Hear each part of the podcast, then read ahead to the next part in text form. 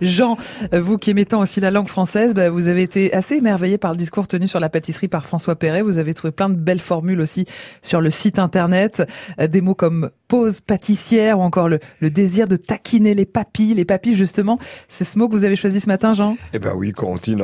Bah, j'ai rarement lu hein, quelque chose de plus délicieusement écrit euh, que ce qui est écrit sur ce site.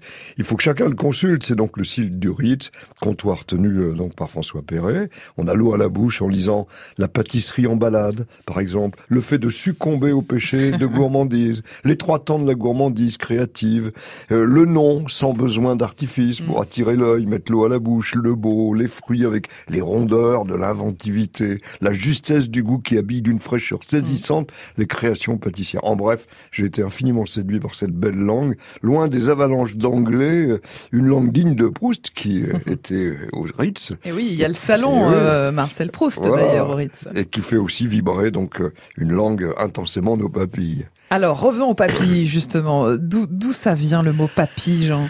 Alors, Corentine, l'origine du mot est pour le moins sensuelle, ah. puisque papille vient du latin papilla, désignant notamment le bout du mamelon hmm. du sein, donc particulièrement euh, sensible.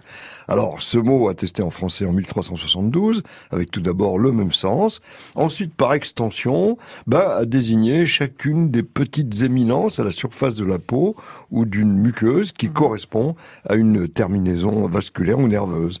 Et on distingue entre autres les pupilles des yeux, non, les papilles des yeux, vous voyez, eh les papilles dentaires et bien sûr les papilles gustatives. Alors ce sont elles hein, qui permettent aux êtres vivants dotés d'une langue d'expérimenter les cinq saveurs, mm. salé, sucré, acide, amer et umami. Alors umami en japonais, ça veut dire goût délicieux. Bon, c'est notamment celui produit par euh, le jus de tomate, le parmesan, etc.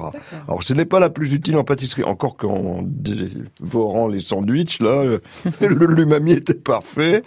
Euh, mais ce qui est certain, c'est que François Perret, nommé mm. en 2019 mm. meilleur chef pâtissier au monde, mm. bah, c'est l'empereur d'une belle et bonne langue, le prince des papilles. Et vos papilles ont été euh, contentes alors ce matin, environné.